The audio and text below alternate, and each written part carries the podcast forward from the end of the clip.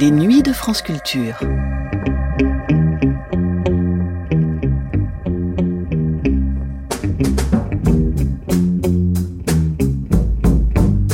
En 2003, Décibel embarquait ses auditeurs dans une émission aérienne entre ciel et terre, entre hall d'aéroport et vitesse de croisière dans l'azur, pour explorer avec eux le monde sonore des voyages au long cours. Qui, mieux que Carole Darry-Carrère, pouvait trouver les mots justes, les images évocatrices, pour faire entendre ce qu'était le son d'une aérogare, celui d'une ville de l'autre bout du monde. Pour dire ce que voient nos oreilles en plein vol, dans un Boeing ou dans un Airbus, à quelques milliers de mètres d'altitude. Carole Darry-Carrère, qui, tout à la fois poète et hôtesse de l'air, nous faisait comprendre ce qu'elle entendait en confiant dans cette émission qu'elle se sentait un être mutant, mi-humaine, mi-oiseau. Décibel, musique du ciel, musique d'aéroport, une émission diffusée le 1er septembre 2003 sur France Culture.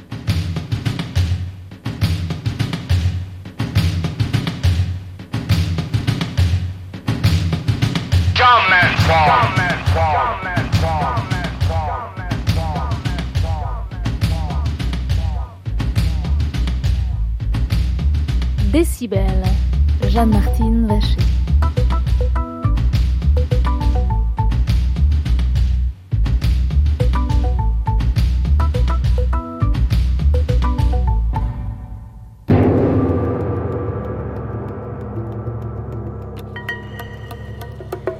Lundi 1er septembre. Revenir en douceur, se réinstaller devant son micro ou son poste de radio, sans toutefois perdre encore la magie des voyages à peine éteints ou à jamais impossibles. Imaginer une émission aérienne qui toucherait sans laisser de traces, comme le son même, comme la trace d'un avion au milieu du bleu. Et avant qu'il ne s'éteigne totalement, se réapproprier les sons du voyage, les échos d'aéroport, les entendre comme un appel, comme une musique tout entière née de ces espaces intermittents. Le pouvons-nous Le pouvons-nous? Oui, nous le pouvons peut-être. En tous les cas, avant d'atterrir joyeusement pour une nouvelle saison, nous allons tenter un dernier envol. Essayé par la grâce d'une femme, Carole Darry-Carrère, poète et hôtesse de l'air, d'entendre ces mondes sonores, ces musiques sonores, de rêver ces musiques d'avion qui, tout comme la musique, entrent en vibration avec l'air. Je, suis, euh, j'ai l'impression d'être moi-même euh, un petit peu une personne mutante, quoi, euh, entre, entre l'être humain et, et l'oiseau, quelque chose plutôt désincarné par rapport à d'autres personnes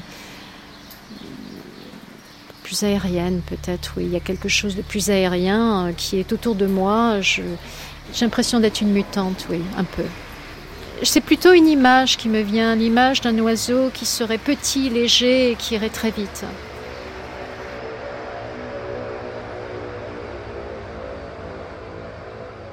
Alors là, on est sur la commune de Vissou. On est euh, de l'autre côté du terrain d'aviation d'Orly. Euh, juste en face d'Orly et nous avons contourné donc le terrain pour pouvoir euh, assister tranquillement au décollage des avions.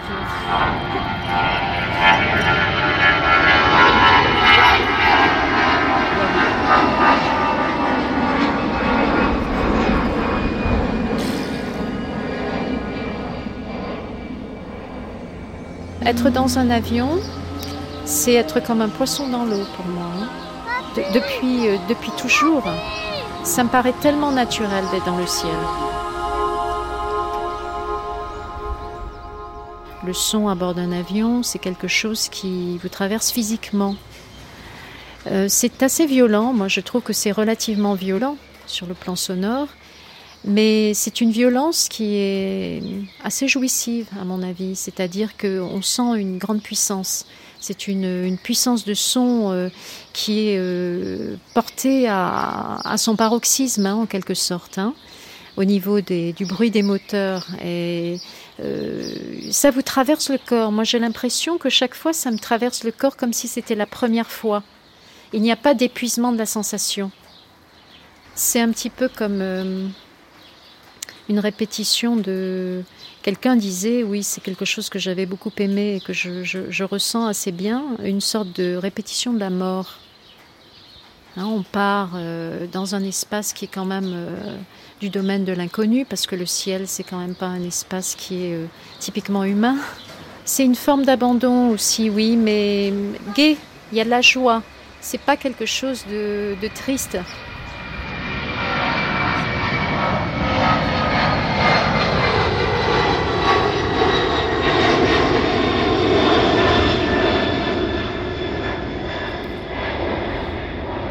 Bon, il y a aussi, euh, bien entendu, les, les sons de communication qui sont euh, relatifs à la communication au sein de l'équipage. Ce sont les sons qui rythment un petit peu le vol. Sinon, il y a ce bruit de fond qui est le bruit des moteurs. C'est le bruit de la vie quelque part, parce que tant qu'on entend ce bruit-là, c'est que tout va bien et c'est que c'est ce qui nous relie à la vie en quelque sorte, ce bruit des moteurs. Donc c'est presque un bercement finalement ça devient vite un bercement une fois qu'on est au niveau de croisière.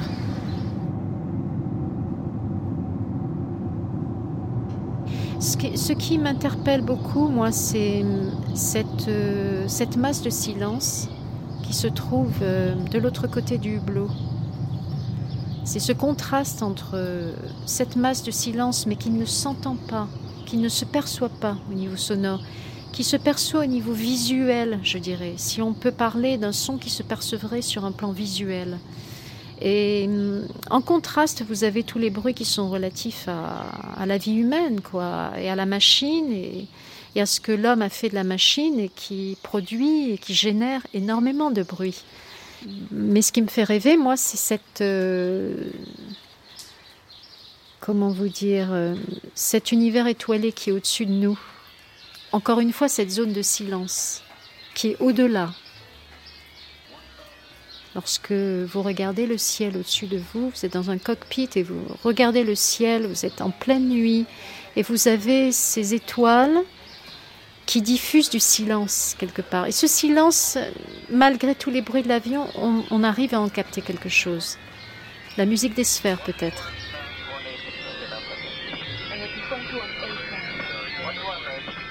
Carole Dari Surtout la nuit. C'est la nuit, on, en prend toute la dimension en vol de nuit.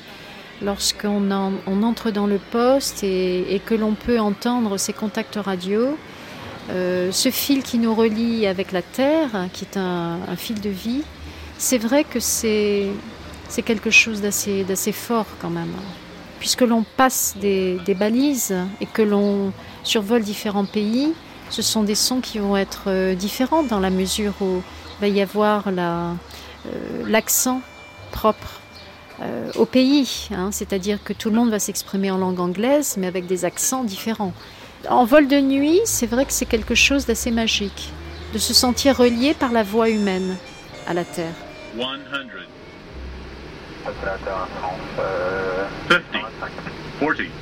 50, 40, 30, 20, 10 il y a des espèces de d'écharpes de son comme ça, ou des, des sortes de, filaments de son qui vous, qui vous passent euh, à côté, mais bon, c'est toujours des sons qui sont très glissants.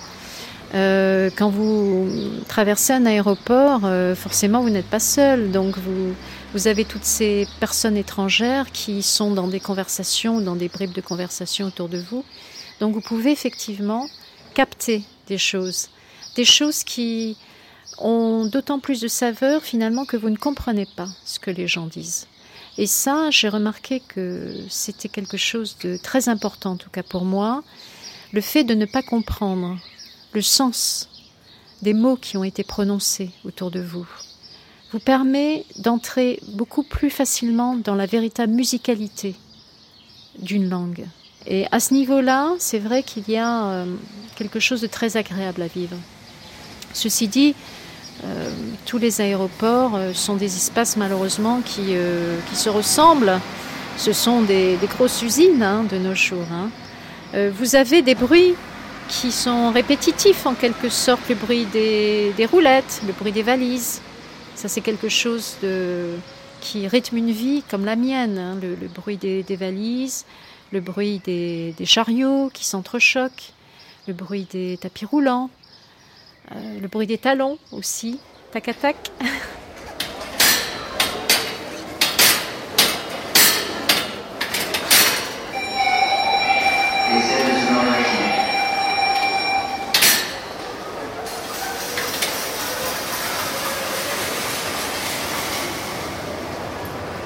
Départ à destination de Tokyo, Japan Airlines 206, départ le F porte 21. Departure to Tokyo, Japan Airlines flight number 206, departure all F ticket 21. Je pense que c'est un espace qui est conçu de manière euh, tellement euh, technicienne par euh, nos architectes de nos jours qu'il y a de moins en moins d'écho. C'est conçu de telle manière qu'il y ait justement une sorte de- d'effacement des sons, hein. que tous les sons soient comme ouatés, voyez. Et vraisemblablement, ça va dans le sens de cette, euh, de cette volonté d'apaiser les peurs latentes. Attention, s'il vous plaît. Pour des raisons de sûreté, nous vous informons que tout objet ou bagage abandonné sera systématiquement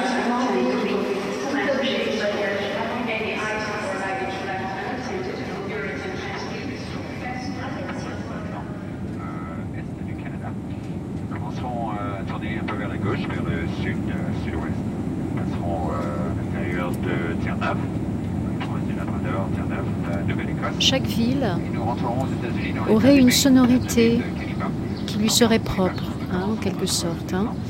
Et dans cette mesure-là, il me semble qu'une ville comme, euh, Tokyo, par exemple, euh, est assez significative parce que vous, allez entendre des, sons dans une ville comme Tokyo que vous ne pourrez entendre nulle part ailleurs.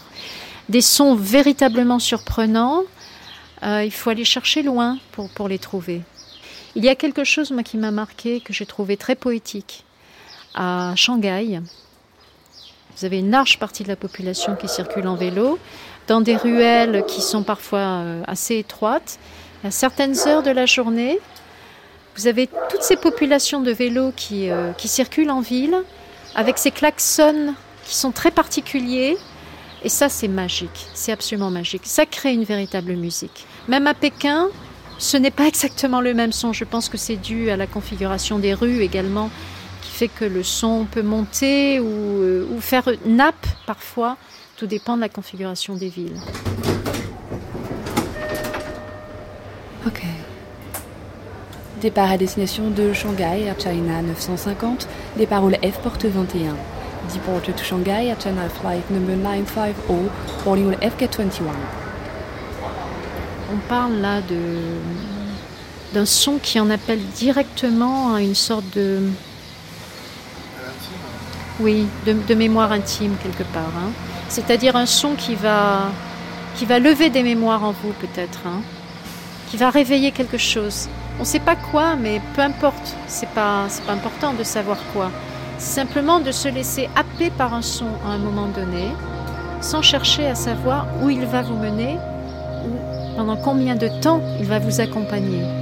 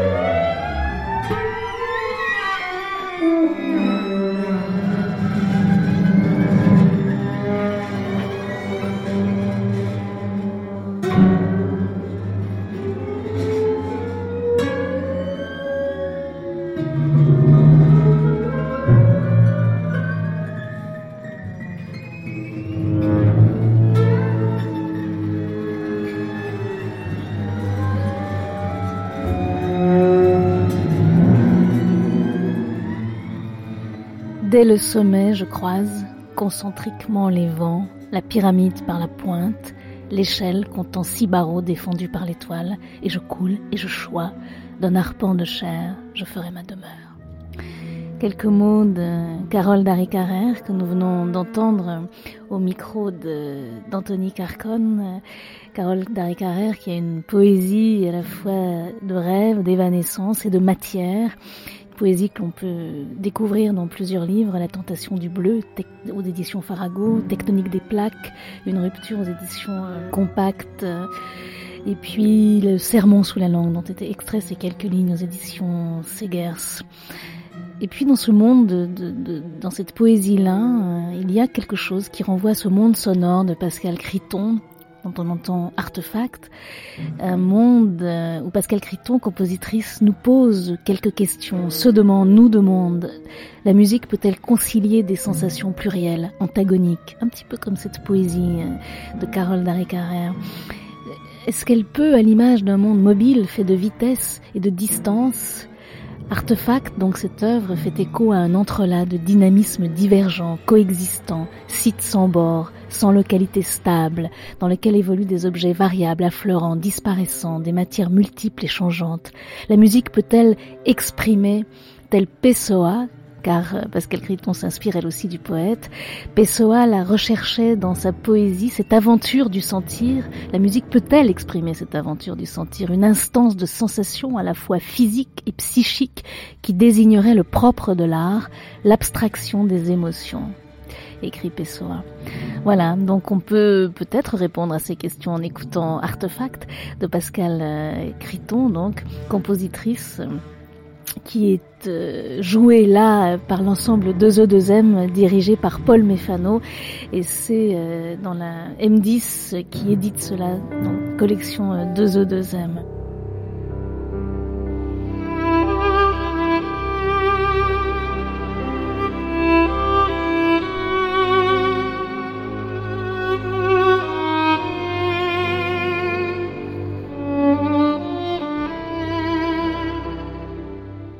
C'était Musique du ciel, musique d'aéroport, avec Carole Darry-Carrère, poète et hôtesse de l'air, un reportage signé Anthony Carconne pour l'émission Décibel de Jeanne-Martine Vacher, diffusée le 1er septembre 2003 sur France Culture.